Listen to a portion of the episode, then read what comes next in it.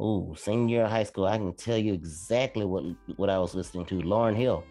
Hi everyone, this is Ben Guest, and for today's episode, we have three separate conversations. The first is with Coach Pam Borton. Coach Borton is the former women's basketball coach at the University of Minnesota, where she led the team to the Final Four. Second interview is with Brian McKay. Brian is an award winning podcast producer and host and was recently nominated for an Emmy Award for producing the Nothing But Net podcast with Debbie Antonelli. And third interview is with Linda Dunn. Linda is a consultant for authors who are looking to boost their social media presence. So the first interview is with Coach Borton, and we discuss leadership and the book writing process. One of the interesting things when you become a coach is that's just how people see you and your playing days, as far as your players are concerned, they don't even care. Who was the best coach you had? Well, I, I would say they all were best in their own ways. I learned so much from every coach that I had. And I had a, you know, I go back to high school and I had a cross country coach, and he had so many strengths that I learned from as well. And I can't believe I ran cross country in high school, but he was um, he was so empathetic. He was so supportive. He wasn't really that tough. Um, and it just really made you want you want to run, not that you wanted to run in spite of him. Um, my high school basketball coach was tough, very tough. I learned some lessons that I would never, um, well, I would never do to anyone else, but it made me tougher and it made me you know, I, I'm going to do this in spite of you type of thing, which really motivated me as well. Um, my college uh, track coach and basketball coaches, I mean, they were all so different. And I think you just take so many different attributes and characteristics from each one of those coaches and really kind of make it your own as you kind of go on that coaching journey yourself. And, but they all impacted me so differently. And I had such a great experience with each one of them. I love that, especially what you related about your cross country coach, because I think we're slowly, and and this is some of the work that you do, we're slowly coming around to the idea of the best coaches are the ones who are positive, who are encouraging, who are empathetic. Um, and I, I want to kind of get into the details of that in a bit, but uh, for so long we've celebrated tough, demanding, insulting, um, angry coaches who intimidate players. Um, so I, I, think it's so important to celebrate that there are other ways to coach. In fact, those ways are more productive. Um, what, what are your thoughts about that? Well, I think in, in today's world in the 21st century, that's that's what's expected from coaches. Um, you know that old Bobby Knight way and and throwing chairs and getting in people's faces and pushing and shoving and grabbing jerseys and you know all of the profanity that you would hear um, you know on the court but you would hear worse things than profanity um, in practice. Um, you know but i think coaches back then they thought it made you more mentally tough it made you tougher if you can take this, you're going to be successful in games. And it was just a way, a different way of motivation and, um, you know, to, you know, what, what, how they thought you built grit and perseverance. But in today's world, I mean, you couldn't get away with that. You can't, you can't get away with that. Those types of coaches aren't around anymore. And, you know, you get lawsuits slapped on you with mental and emotional abuse, or you get fired as a coach if you even try to cross that line today. Mm. That's a good thing. Yes. Okay. How was coaching different from what you thought coaching would be? Well, when I first got into coaching, um, I started coaching Division One college basketball when I was 22 years old. And the reason I got into the game was because I just, I love competition. I love to teach. I love practice. Um, I love to win. And, you know, just, you know, coaching at that level was just um, a rush and working with those types of athletes. And, you know, as, as my career progressed from 22 years old to um, you know 27 years down the road coaching division one basketball you know you were an educator you were teaching you were modeling and then fast forward you're running a multi-million dollar business. And so coaching changed from um, you really didn't want to change in your mindset because you really always would take yourself back to like why did i start coaching? You always have to remember your why was the teaching part the educate the educator. Um, but then, you know, fast forward, you go and you're running a multi-million dollar business and you're expected to win at a really high level or you get fired. And so that's how the game changed. And um, you know, you're running it like a business, not necessarily you're running it just, you know, because I love to teach. Right. That why is so important. In your work that you're doing now, consulting with huge organizations, businesses, teams, how do you help them find their why? I'm sorry for the listeners. Uh, as my longtime listeners know, there's construction continuing to go on in my apartment above mine, so there's some noise there. Sorry about that. But how do you oh. help teams find their why? Well, you you have to start with purpose, and you know I do that a lot with uh, executive teams and leadership teams today. Um, I coach not just individuals, but I coach uh, those types of teams. But you start there. You have to. There's a reason why your team exists and you have to help them understand like why they exist today you know what is their purpose? And um, you know that deeper purpose not just for their organization but for the entire ecosystem. And you know that's really important and that's what helps the people on that team really get out of bed in the morning put their two feet on the floor and rush to your computer or rush to the rush to the office. But everybody has to have a purpose and meaning and you know, in today's age, the millennials, you know, and that generation that's coming into the workplace, I think there's some crazy stat out there, like 86 or 87% of, you know, those individuals want purpose and meaning in their work. And helping them find that is motivating and it's inspiring and it brings people together. Yeah, I love that. Love that. Um, what do you see? We, we talked a little bit about high school coaches earlier, coaches in general. What do high school, younger high school coaches tend to get wrong that you're seeing?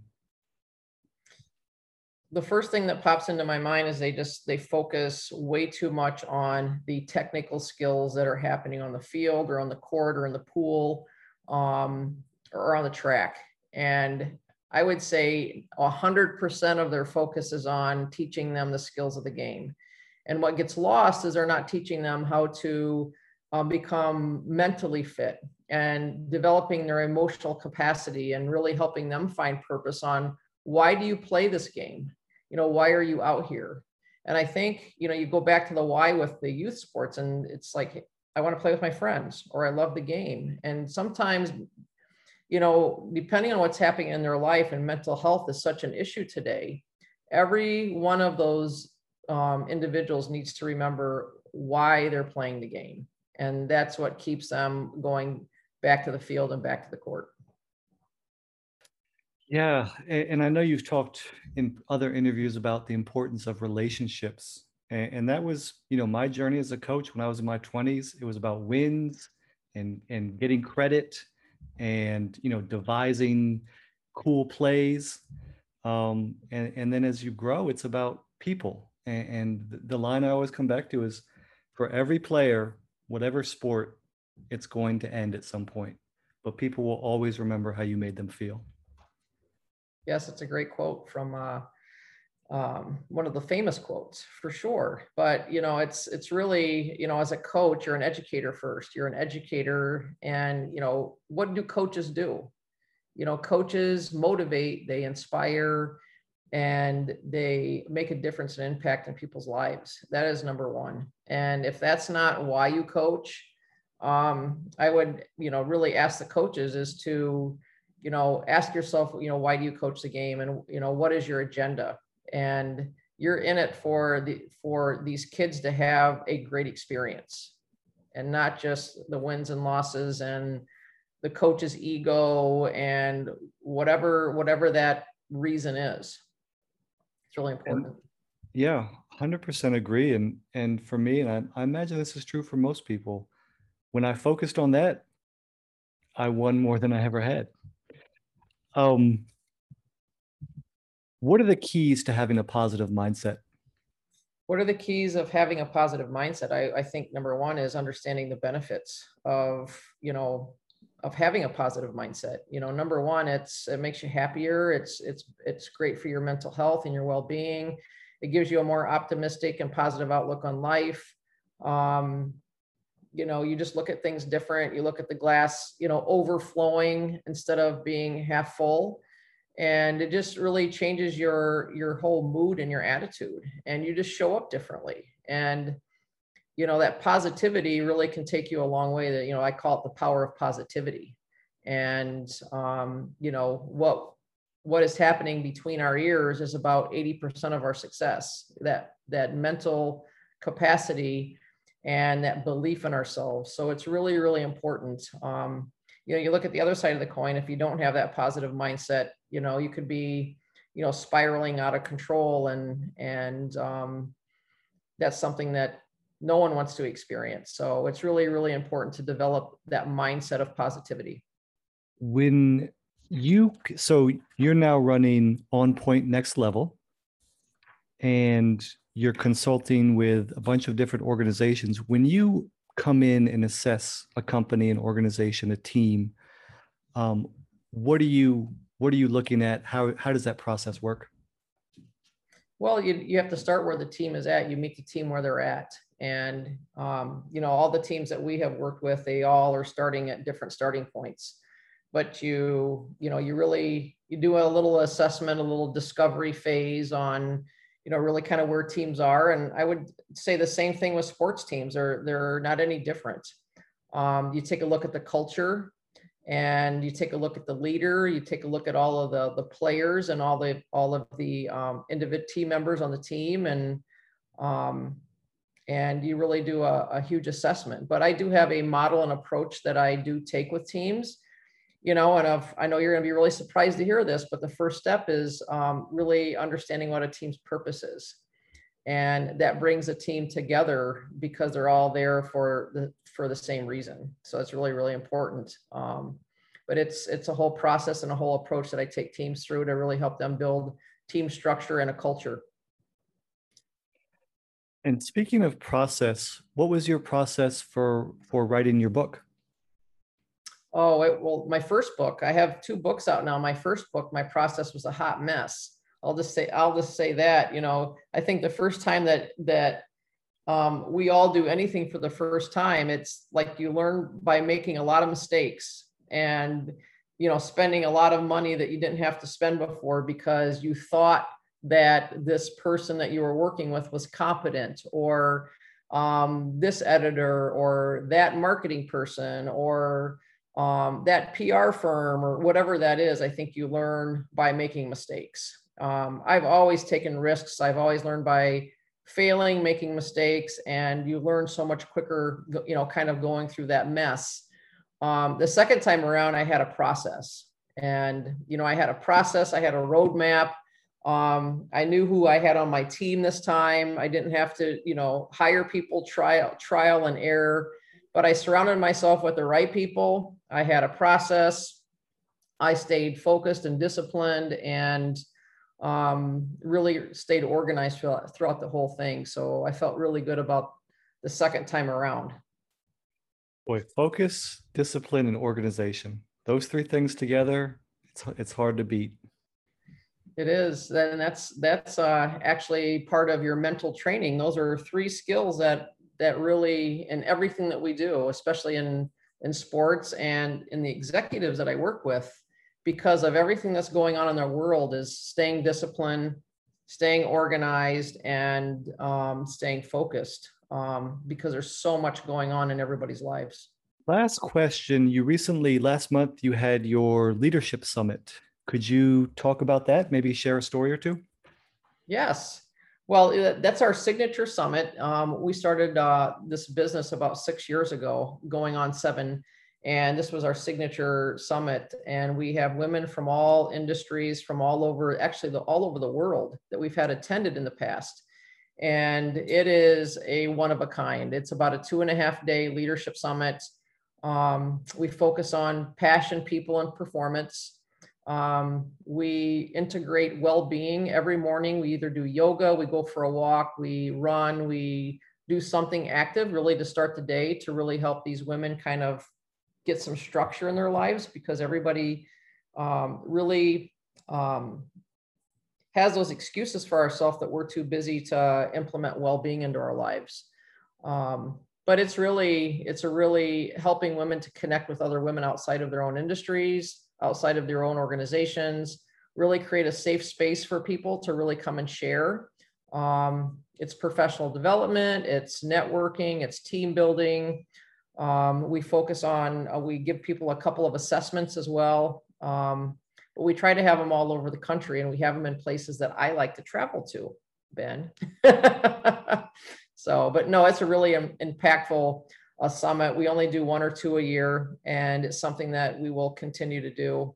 Um, you know, for those women that want to connect with other people outside of their own industry. Fantastic.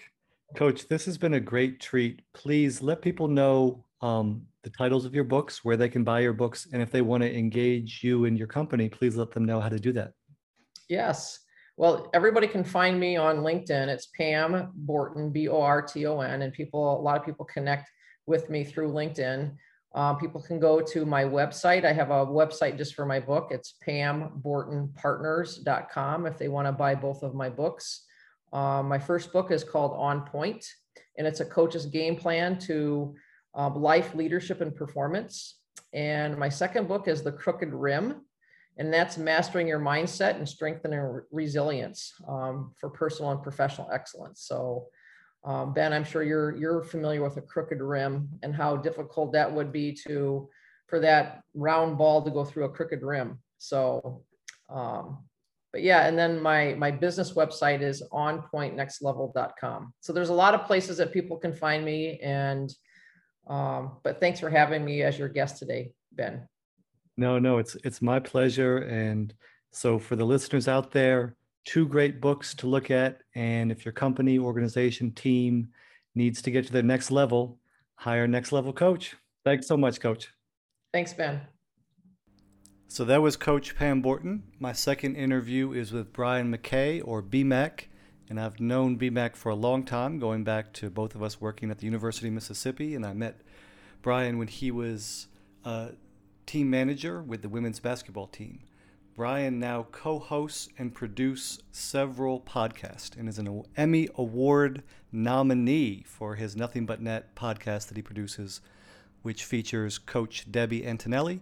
He is also the co host of The T Show and the co host or the host of the B Side podcast. In this conversation, Brian and I talk Mississippi basketball and sports and best practices for a podcast. Enjoy. BMAC, thanks for coming on the show. Hey, nice, nice. Uh, thank you for having me. So, first question I ask senior year of high school, what music are you listening to? Oh, senior year of high school, I can tell you exactly what what I was listening to. Lauryn Hill, the miseducation Ooh. of Lauryn Hill. That must have been 99. It was 2001. Oh, so, nice. Yeah. Fantastic. What's your favorite song on that album? Oh, any of them. if you uh, literally, if you played, if you just played the whole CD. In fact, I, like I was telling you before we came on, I'm headed to Oxford, Mississippi tomorrow on a trip, and that's going to be one of the things I have uh, in my Amazon Music playlist in rotation. What's cool? I mean, that's my favorite single album of all time, single disc album of all time.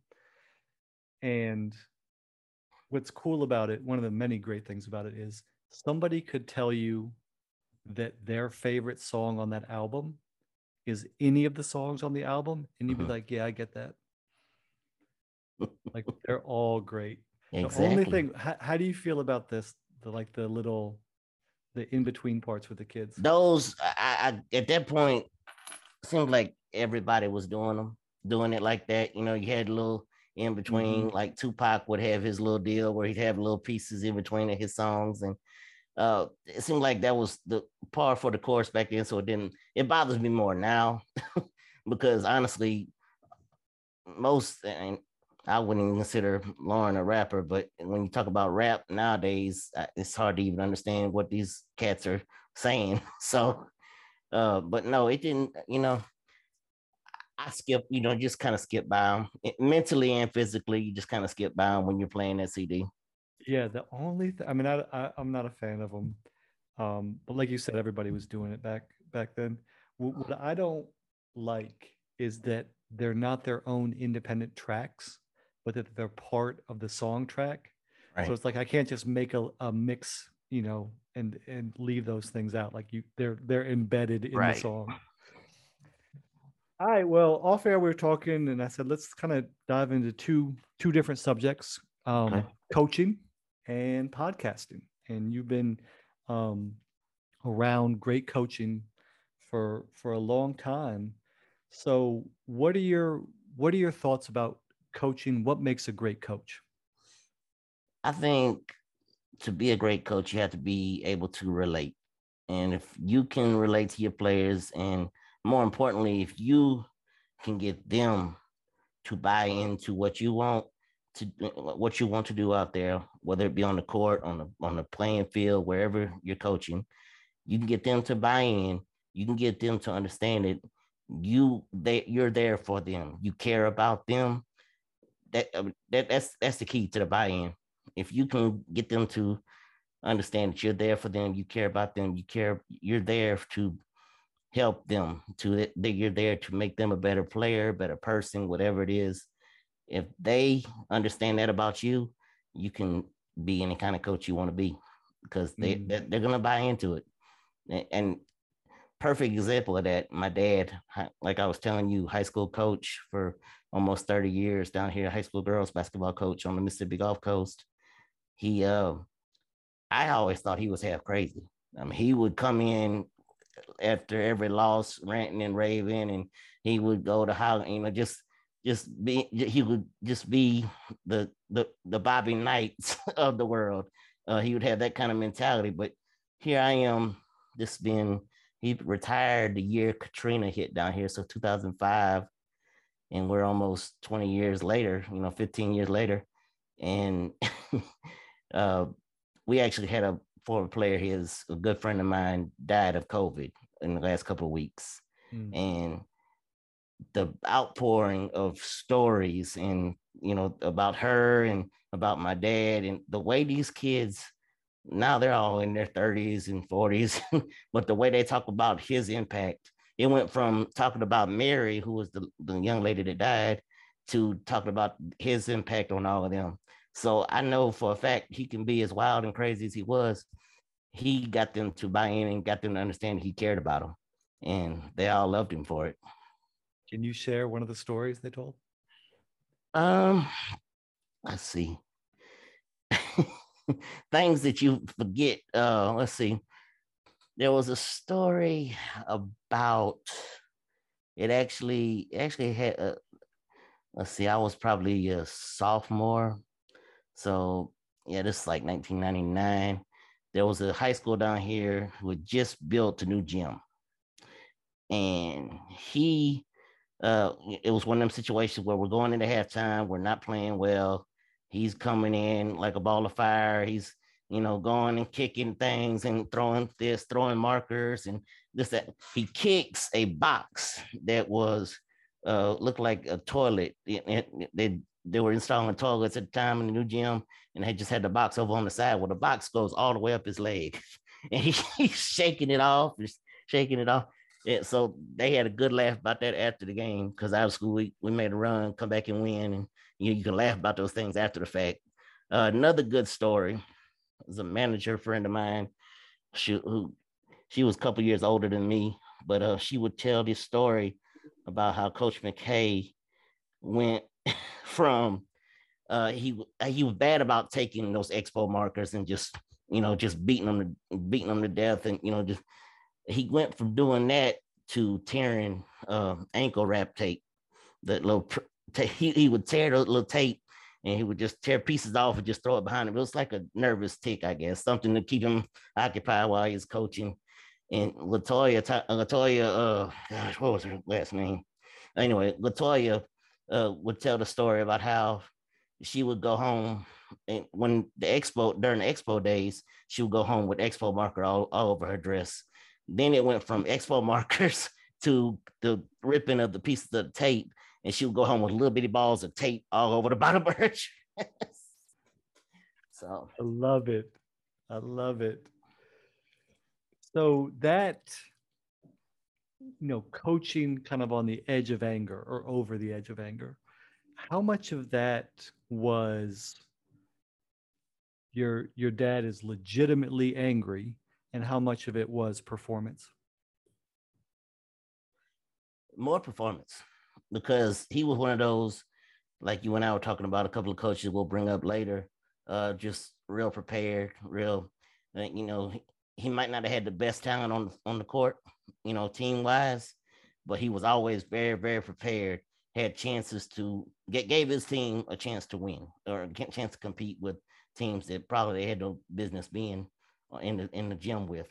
But um it, it would be more performance. It would not necessarily anger. You know, it was just performance. Um I just got through telling in fact, I got another good story. Speaking of, he uh called a player of his one time um uh, he, he asked her because they had just got through practice for two weeks straight going into a district tournament, and it was a kid.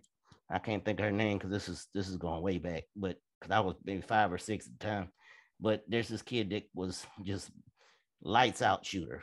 I mean, could just let it let it fly from anywhere on the court. And they ran this play to get her open where they pick and roll, and she popped out. And he went for about three weeks straight leading up to the tournament showing this one kid of his who was his best defender how to guard it and how to just get around it. And she and she had it was rolling leading up to the game. Well, the first two possessions of the game, she goes under the screen when she's supposed to be going above the screen because he had been going over and on and on for that for three weeks. And he calls the timeout because she hits two three pointers in a row and we're down six to nothing. Start the game. Called the timeout. He told her, he said, Luann, are you stupid? and she told him years later, um, when she come over to the house, this is one of those stories that you know you, can tell that the girls loved him because she comes back and she tells him that story. She said, "You know, Coach McKay, you and my dad are the only two people in the world I'd let call me stupid." and it gets to the point of, you know, when you're coaching. Obviously, you and I know coaching basketball. When you're coaching basketball, you're trying to teach individual skill sets, you're trying to teach team strategy, um, you're trying to build team camaraderie, and then ultimately, hopefully, you're, you're trying to impart greater life lessons. But it's the idea of um, getting players to be able to focus right, right. That, that's sort of like a, it's it's not the same as teaching how to shoot a free throw or left-handed layup or you know box out or whatever but it's like how do you impart the skill of i'm focused and if i'm focused then i can you know adapt um, as as to what the coach wants me to do and that's a very difficult thing to i mean i think most young coaches don't think about how do you teach somebody to focus but that's really ultimately what your dad was doing there he was he was trying to get her to focus on the task at hand. Yeah, my uh, younger brother, who just started out his teaching career, he's teaching down here on the coast, and he's just started this year. He's an assistant coach on the girls basketball team at the high school he's at, and he's having that conundrum as we speak. He's trying to get young kids who are coming off a year where he's working for the new head coach. Um, they're coming off a year where they won one game and and uh, they're just a bunch of kids that when you're having a you got that culture of losing they're used to losing and and it's just not a matter of of just kind of like a ho hum like kind of shrug your shoulders type deal. That's how they feel about things right now. He's trying to get them to buy into the new way and get them to he comes home with a different story every day. So yeah he, he's definitely in that younger group that is trying to figure out how to come in and get these kids to focus. Right. So so what is that pro- what is that journey from a younger coach to an older coach? Like what are the big things that change, do you think? I honestly think it's uh the more you know, the more you know, the more you learn, the easier it becomes. Like, you know, he he's the questions that he'll ask, he knows because he's grown up in a house, the same house I grew up in. He knows mm-hmm. basketball. I know Craig knows basketball. So there will be questions that he asks that are just out of fear of, or just not fear, but just he probably questioning himself whether you know he's good enough or what he, he understands this enough. And I think with years of doing it and years of practice, learning as much as you can, I think the more that you know, the more you learn, the more you've done it, the more comfortable you become. And I think mm. that helps out and uh, along the journey. So it's yeah. a journey that he'll he'll he'll get he'll get it he'll get it going. I'm not. And and I think part of that is patience. That was when I was a coach in my 20s. Everything had I had to address everything now. Yes. If there was an issue, you know, it, it, it was an issue now. And I remember as an assistant coach before I became a head coach, working for a legendary high school coach in Mississippi, George Willis. Mm. And he would just, and he'd been coaching for 25 years, 26 years at that point, and he would just let shit slide. And I used to, it used to bug me. And I was like, why is he, you know, maybe somebody says something out of the corner of their mouth or, you know, somebody shows up late or somebody skips practice, what, whatever. And it would bug me. And as I came back to coaching in my late 30s, I was so much more patient and I would let shit slide because it's not that big a deal. Once you've been through the through a few seasons, you have much more of a bigger picture in mind. And you know that the little things that that inevitably happen, those little flare-ups that happen, that um it doesn't it's going to be as big a deal as you make it right. And and you know as a young coach everything was a big deal and everything was through the lens of you know is this player disrespecting me? Right? And when i was older it was everybody's got stuff going on. You don't know what's happening when they leave the gym when they leave practice. Um, and let's just relax you know we're gonna nine times out of ten something's gonna work itself out and i don't even need to do anything.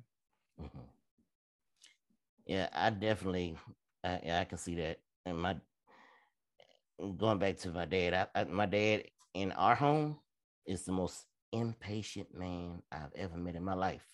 Uh-huh. Outside uh-huh. of the home, I can, I've seen him in certain situations where I think to myself, how is he, how, how is this the same person?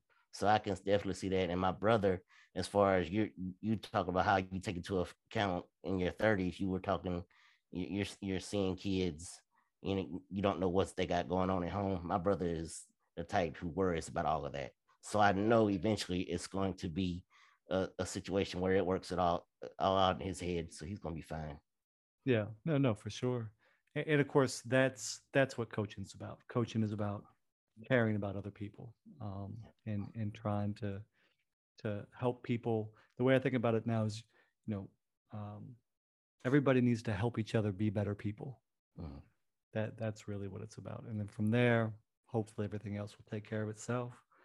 So then you worked at the University of Mississippi for a fantastic um, NCAA coach in Carol Ross. What uh, what was Coach Ross like? What's her coaching style like? What did you learn from her? if there was uh, just as I grew up with a and Hyde character, Carol Ross uh, was just like my dad in that regard, where she could be a and it, hey, I, me and her, we get we send I send her Christmas cards every year. We we like, but well, when I was working for her, you never knew what was coming, and it it was the exact same time. Um, the time I was there at Ole Miss, same time was the uh, the movie The Devil Wears Prada comes out, and I'm telling this story, and I know Jennifer Ladner uh, is gonna kill me, Renee Ladner's daughter, that was a manager with me at the time. She, uh, we used to jokingly refer to Carol as the devil wears Nikes because she could be, uh, but it, it was just in, it was just her way and just the, you know, just like my dad, just intense, um, very detail oriented. That was something that I learned from her. She uh, just the, the detail, everything was in detail. Uh, the devil, the devil's in details. Uh, she structure, um, knowing what you're gonna, uh, you know, knowing what you want to accomplish each practice. Don't go into a practice without having a plan. Knowing, you know, you know, because practice leads to your games, and if you're not, you know, got anything accomplished in practice, you're not gonna get anything accomplished when it comes to the actual game plan. Um, yeah, so details, uh, practice structure, uh, just so much. I mean, things that I, I've already grown up learning, but you know, when it's different, when it's not your family teaching you, it's somebody other than your family, and you just getting it reaffirmed. Mm-hmm. And then after Coach Ross, it was Coach Ladner, who you just mentioned. What what were the differences between Coach Ross and Coach Ladner when they were both head coaches? uh Coach Ladner was crazy. that was uh that was a different and everybody who knows that about her, she just a five foot ball of fire that could come in and um one day she might be uh wrestling Amber Watts to the floor.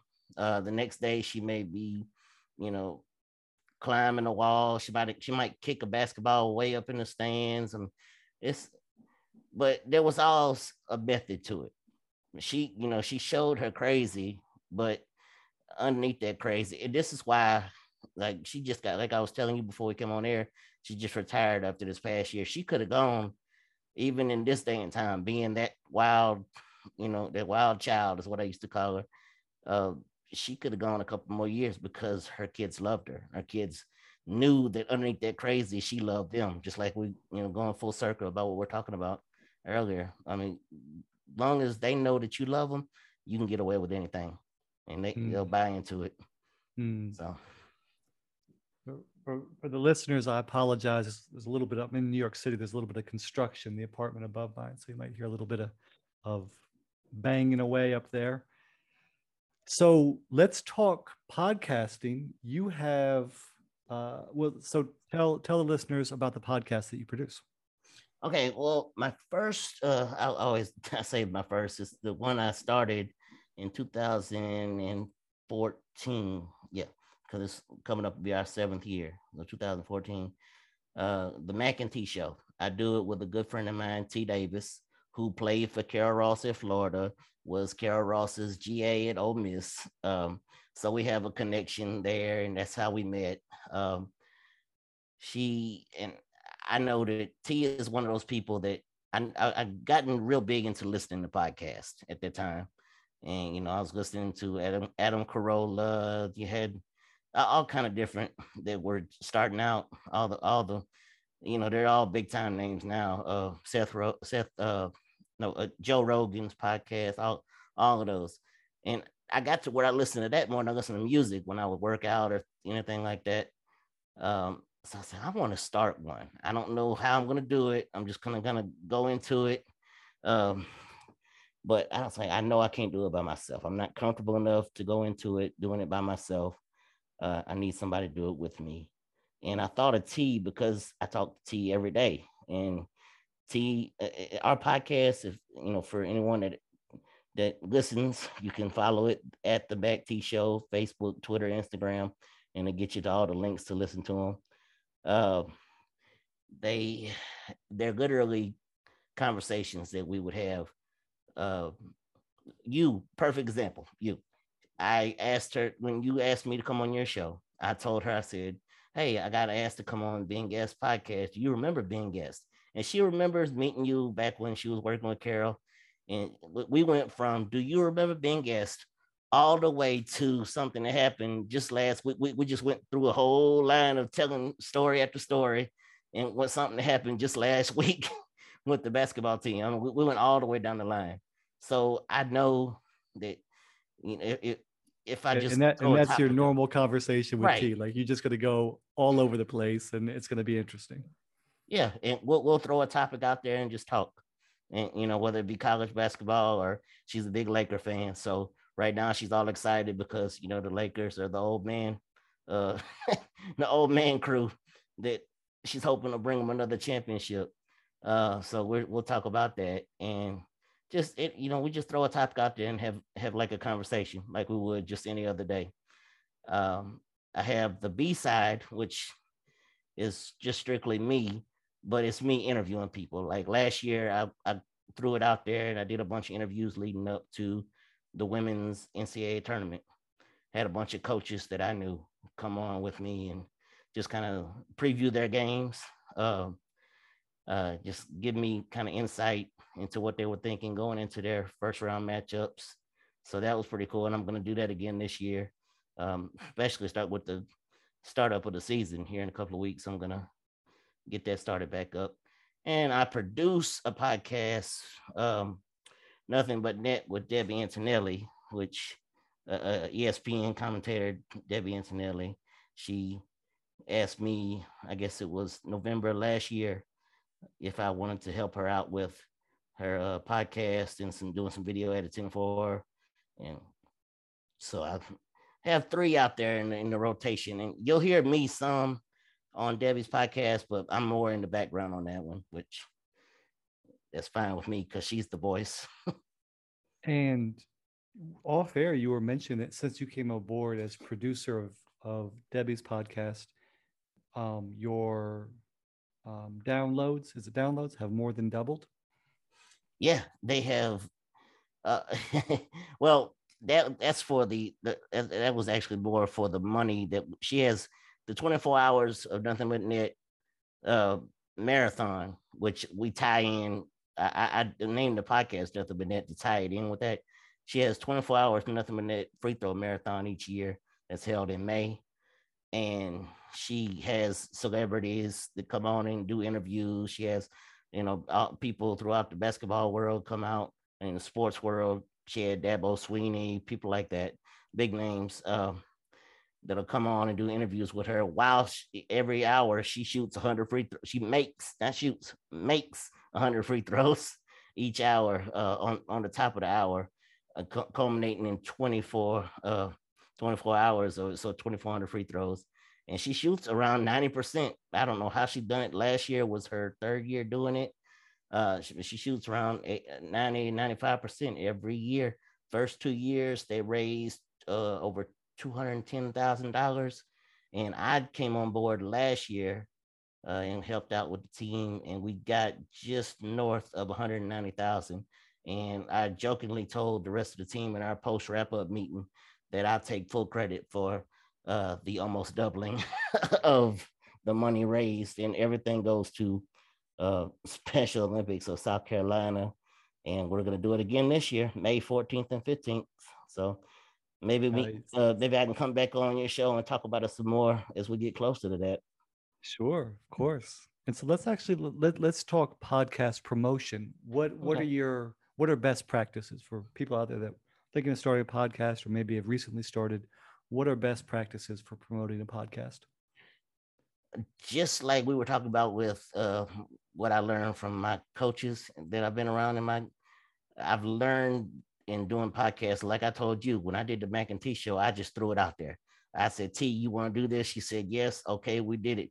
We did it all on YouTube at first. Now, I say YouTube. T is not one that likes like you and I. We're here on this Zoom call. Mhm. She don't like her face on camera. Being on video. So we're on YouTube, but it's all audio. and we did that for the first couple of years until I started doing research, trying to figure out how to get it on Apple, trying to get it on uh, Google Play, get it on TuneIn, Spotify. Spotify, iHeartRadio. Uh, once I figured all that out and realized that there was no fees involved in any of that, um, I think Apple has a fee now, but you know, obviously everything else you can line it up, uh, you know, line it up for to put it out there on those different platforms. And now we're on all of that. So got that podcast and the B side podcast on all of that as well. And when Debbie called me and asked me to do hers, I told her she I kind of laid it out there for her, what, all the platforms that I'm on with my other two podcasts, and she said, "Sure, throw it out there, let's do it." And, and then, so, so how do you how do you get people to download? How do you get people to listen? Social media. I mean, you putting it out there, and and it's if you have uh, good friends like I have, especially in the women's basketball coaching realm, that can uh that big names that can share stuff, and you get. I, I can always tell when you know I have a big name coach, like even Debbie, as far as whenever she shares something of mine that I put out there, or she likes something, people go and my reach automatically jumps up, you know, 100%. And mm-hmm. so, yeah, it's definitely, I, and, and I'm constantly, well, I used to over overload myself on social media because I just refused to kind of pay for the Hootsuite and stuff like that. But I found, um, I found a couple of different things that I'm kind of working out right now. Honestly, getting ready to start up this new year with Debbie's podcast on Facebook Business Suite. I've been popping stuff on there, and I'll schedule post. Okay, so what's what's Hootsuite? What's Facebook Business Suite? Okay, Hootsuite is something that you can kind of connect all your social medias. You can connect uh, LinkedIn, your Facebook, your Twitter, Instagram. You can connect it all. Uh, and Facebook Business Suite, you can connect Facebook and Instagram together and you can schedule posts and that that's been the biggest benefit for me when i'm getting on these things is being able to schedule stuff where i'm not constantly throwing stuff out there day after day after day i can get take two or three days to just schedule a couple of posts to go out like if there's a certain holiday or a birthday that i want to acknowledge you know anything like that i'll have it scheduled ready to go and it goes out whenever i want it to go out working and, and with I, this marathon. Like ideally, like ideally, how much do you want to? How many posts do you want to have go out in a day or in a week? I try to get maybe. I try to force myself to get two or three a week. That's that will be a, a goal of mine. And like mm-hmm. I said, they're they're scheduled, so it's not like I'm constantly on top of that. I'm just you know so, so you just do like a Sunday afternoon. You schedule all the posts for the week. Yeah. Well, there's a. Uh, I also have been through a couple of seminars, just especially now in the age of Zoom, which you know with the virus, the, that's the one good thing I can say about the coronavirus is it's giving us Zoom, where you can things. You know how uh, you'll see things people will, share that they're doing it, they're going to speak at this clinic or that clinic, and I, I happened upon someone, I can't remember who it was, about a year ago, and they were talking about a social media marketing seminar, free to anyone that wanted to sign up. And they had people speaking on there, and they were giving out the actual best times to post stuff, like okay, you know, so on, on different on different platforms. So, I mean, there's like your best times for Facebook, Monday, Wednesday, Friday, 10 a.m. You know, somewhere somewhere around there. And they, they were giving us all this information. I'm just constantly writing, steady writing everything down because I'm out there breaking my neck, putting a post a day, trying to get people to buy into my podcast. When hey, I can just uh, post at this certain time and that certain time, and, and I've seen the, the benefits of it. I mean, I guess they really know what they're doing. There. So, they're the so with your with your podcast now, what days and what times do you send posts out? Do you schedule posts? More on, uh, I know with me and the Mac and T show that I do with T, we do all our recording on Mondays. So I'll schedule a post for Monday to let people know that the to look out for the and if they subscribe, you know that you go it goes straight to your Apples, your Google Plays, wherever you get your podcast, it'll go straight there. So I'll put a post out to let them know that it's coming. The episode is coming. And throughout the week, I may go on maybe like a Wednesday. Uh, if something happens in the sports world, because that's a lot of we do sports, movies, t- TV shows. We talk about all of that. So if anything happens in the sports world, uh, midweek, because inevitably, and it happens so many times, we'll record on a Monday and something will happen while we're recording. And well, we're not going to come back on because we're just once a week. So we're not gonna come back on until next Monday. So I'll post something about letting people know, hey, next Monday, this is what we're gonna talk about. ABC, you know. So maybe maybe like Wednesday and then put it out there again on Friday, something like that. Hmm. Just So what like what are the biggest lessons you've learned as you've become an experienced podcaster? for me, I, and I, I'm sure there's a lot of people out there like this. Someone who is not not comfortable. Like I couldn't sit here and talk by myself and be. It's, I, I'd ha- I had to have someone looking back at me or someone you know in the room with me. Uh, so I've all I found it easier to have a different stuff. Like like say I want to do women's basketball. Like I uh, use that for example call, getting someone to come on with me, whether it be Zoom, whether it be going over to their gym and interviewing them, uh, just being able to be there, having someone to go back and forth with, has definitely been a plus for me. Because mm-hmm. I tried the B side, like two, two, or three years into doing the Mac and T show. I tried to do the B side by myself, and I I was awful. I can admit that. I, I'm not being by myself was not for me. so uh, yeah, definitely, that's been one of the biggest things. Having someone either to interview, if you want to put it that way, have someone to interview, or having someone like a co-host. You you and that host, you going back and forth talking about things. That's been the biggest thing I've learned, and just time management and uh, goes right back to being uh, detail oriented. Mm, right, right. So, say with uh, Nothing But Net with Debbie Antonelli, her podcast, how much editing do you do after recording? Surprisingly, very little. Hmm. Because I mean, she she lays it out there with each guest beforehand. They kind of know why they're coming on and what they're going to talk about. They go and I've just only been maybe two or three guests, and we went maybe 40 episodes deep last year during the season. Maybe two or three that actually wanted me to take this little piece out, that little piece out. But yeah, surprisingly very little because Debbie's a professional.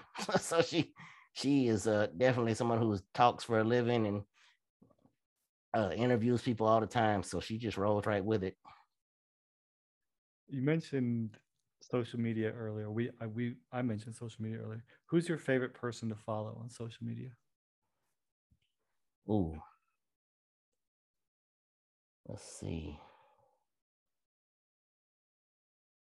Um, I don't know if I have a really just I, I follow follow more teams and and you know just I don't I don't have a really a favorite actual one person one specific who's the guy that that is the I'm blanking on his name. The guy that is the showrunner for or the the creator of This Is Us. He's pretty good. Dan Fogelman, is it? Oh no. Yeah, he, he's pretty good. If I had to throw out a name, that yeah. And so maybe let's end with with basketball. You mentioned that um, T is a big Lakers fan. How do you think LeBron and, and Westbrook are going to play together? I don't know.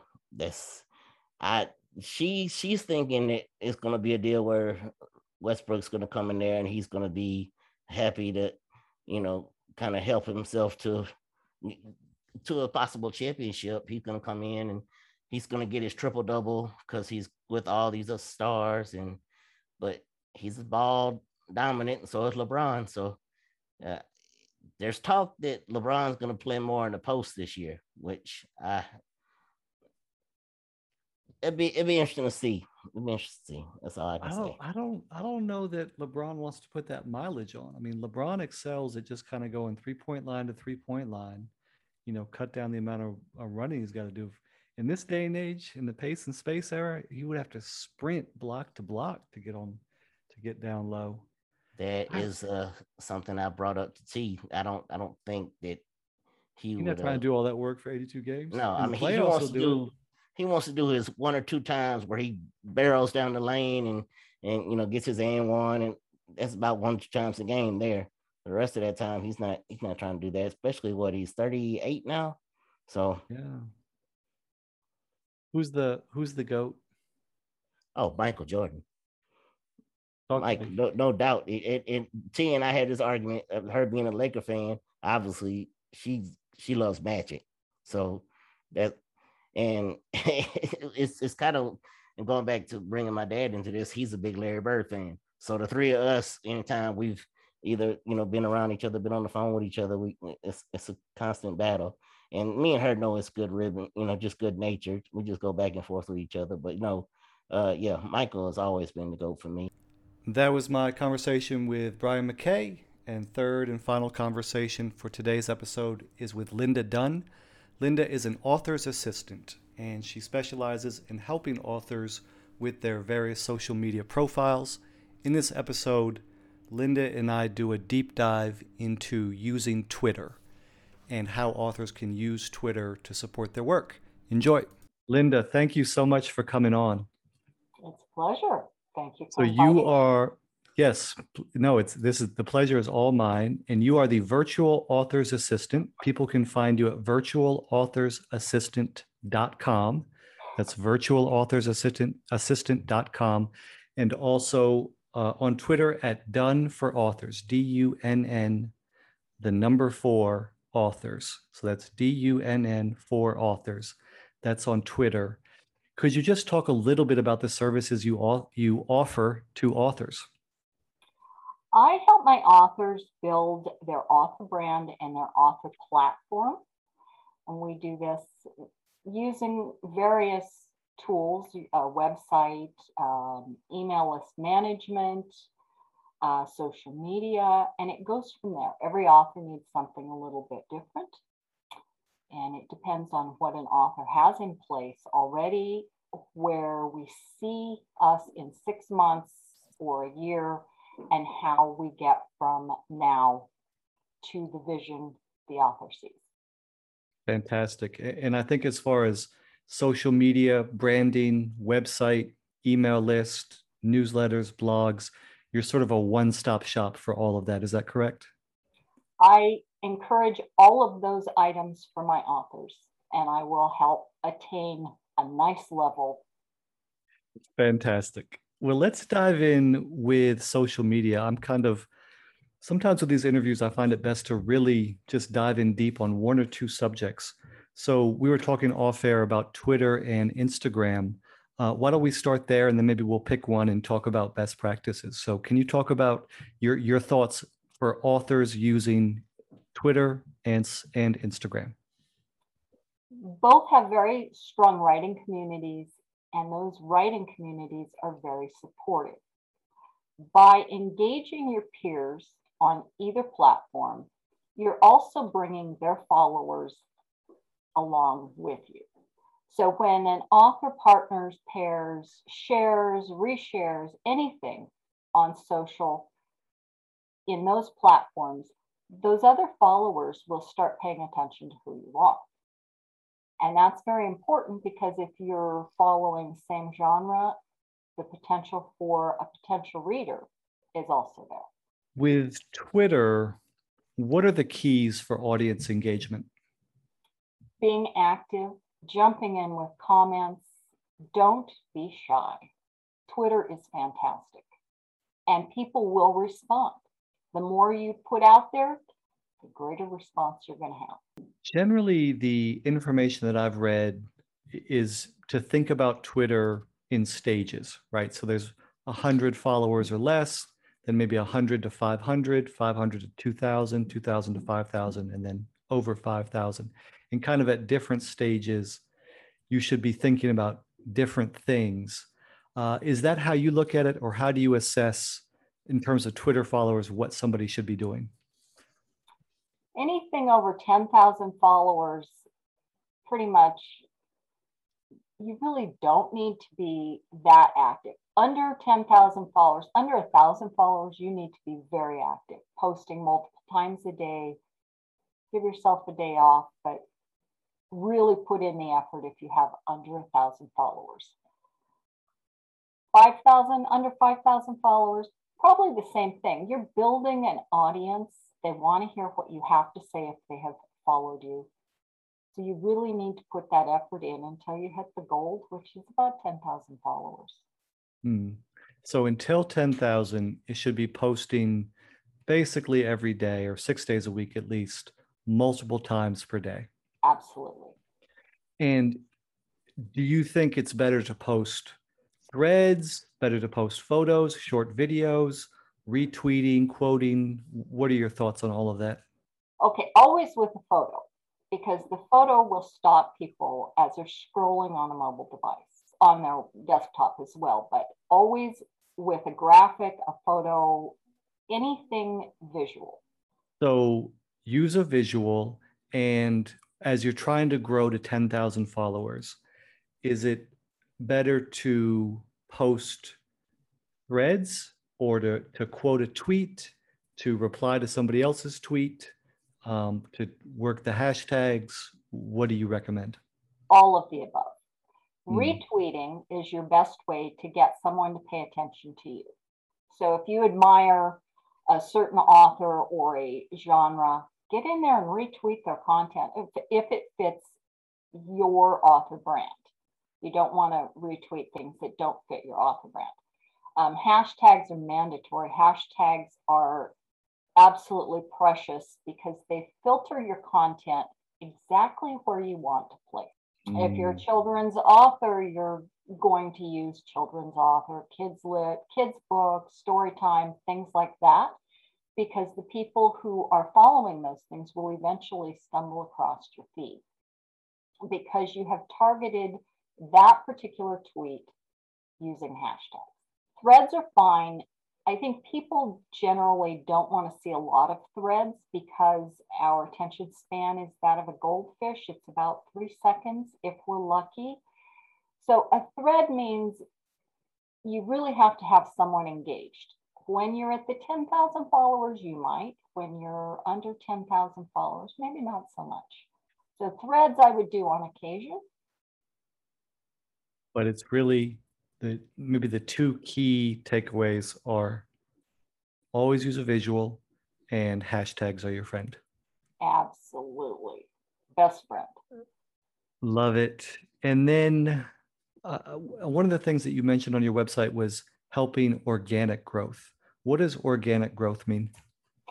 It means not paid growth, which that's popular right now. Every one of us out there on social are approached probably daily by someone wanting to do a pay a pay service to help you grow. And they're not people interested in your content. Organic followers are those that honestly want to see your content, whether you found them through hashtags or through fellow authors.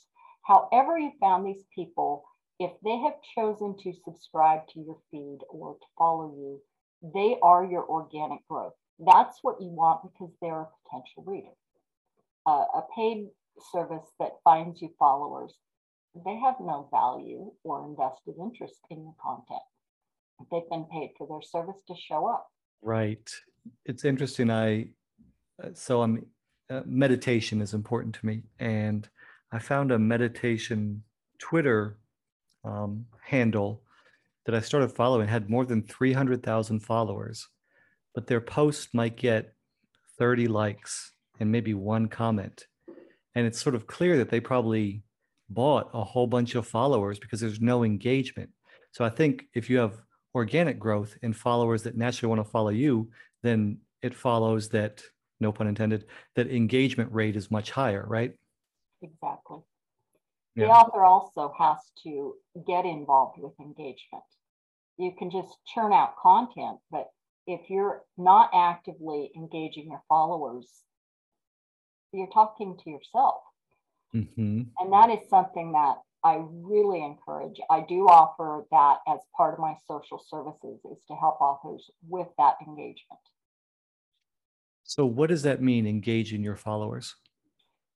Finding a reason to talk to one person. Find somebody that you have something, anything to, that you can tie together because that makes us feel better uh, as a follower. Hey, somebody called me out. They you know we're interested in and it's not just hitting that like button it's actually saying something and we all need to do that it, it builds the warm and fuzzy and it does help us sell books do you recommend that that is a dm or an at or a reply to somebody else's who's following you to one to, to one of their tweets what's the best practice there not a direct message that until you have been in, uh, engaged with that person for a period of time. The direct messages we're getting now mostly are just spam. You know, nobody wants that. Or, hey, you followed me, buy my book. Not cool. Um, tagging someone is good, but tag them appropriately so that it ties back to something they commented on. Um, making comments on their posts commenting to back, replying back to a comment they've made. It is full on engagement, and I suggest my authors sit down and spend 15 minutes a day on each platform just finding someone to engage. Mm. It hmm. doesn't matter how many you can do, but you will see if you can give that 60 or 90 days, 15 minutes a day, you will see a difference. That's a great tip. How do you coach your clients to look at statistics, analytics? I usually offer that as part of my service, but you can go into Twitter. Twitter shares analytics with you, and it's fairly nice. Instagram shares uh, a little bit more, and they will show you when the majority of your followers are on. And that is when you want to be posting your content. You know, right. there's no point in posting 12 hours after the majority of your followers are. Uh, Instagram also shares where your followers are at in the world. And so that does come into play for why maybe you have a, a flurry of followers at 3 a.m. Mm. But it hmm. something to be considered. Mm. And off air, you mentioned that that you think it's important to be on both Twitter and Instagram. So, what are the keys to using Instagram productively? Much the same as Twitter being active, engagement, building your following, um, using live feed, using stories. Video is where it's at. But your followers are totally different. The writing community is different between Instagram and Twitter. Their Instagram is very nurturing. Twitter is very inclusive. They're both mm. absolutely wonderful, but so different. And so also encourage my authors to have a Facebook author page um, because we all go to Facebook to find someone. But Instagram and Twitter is where it's at. That's so interesting. Twitter is nurturing, Instagram is inclusive. No, the other way. Oh, Instagram twi- is more nurturing gotcha. And Twitter is more inclusive. Mm. So, what do you mean by nurturing? How your fellow writing community, like genre authors, are willing to help you along.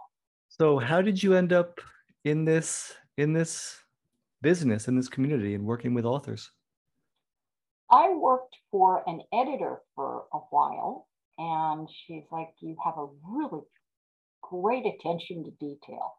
And that's kind of my personality. I'm a great background person, and I do have attention to detail. And then I went to work for an octogenarian author, and I worked for him full time for more than a year. And that was it. He was great fun, which made the job even better. And from then, I started helping an author here and an author there, and it's been a full time job for six years. Fantastic. What's it like working with authors? I love it. I love it. They're bright, they're fun, they always have something in the works as creatives do. It's it's wonderful. I, I love all of my authors. I'm very lucky. Mm. Fantastic. Well, tell people where they can find you. Uh, virtualauthorassistant.com. Um, I'm on Twitter, Instagram, Facebook, of course, LinkedIn, and all those links are available on my website. Fantastic. So virtualauthorsAssistant.com. Uh, if you need help, Linda Dunn is there to support. Thank Thanks you. so much, Linda. Have an awesome afternoon. Those are my conversations with Pam Borton, Brian McKay, and Linda Dunn. This is Ben Guest, and you can find all of my work at benbow.substack.com. That's benbow.substack.com. Have a great day.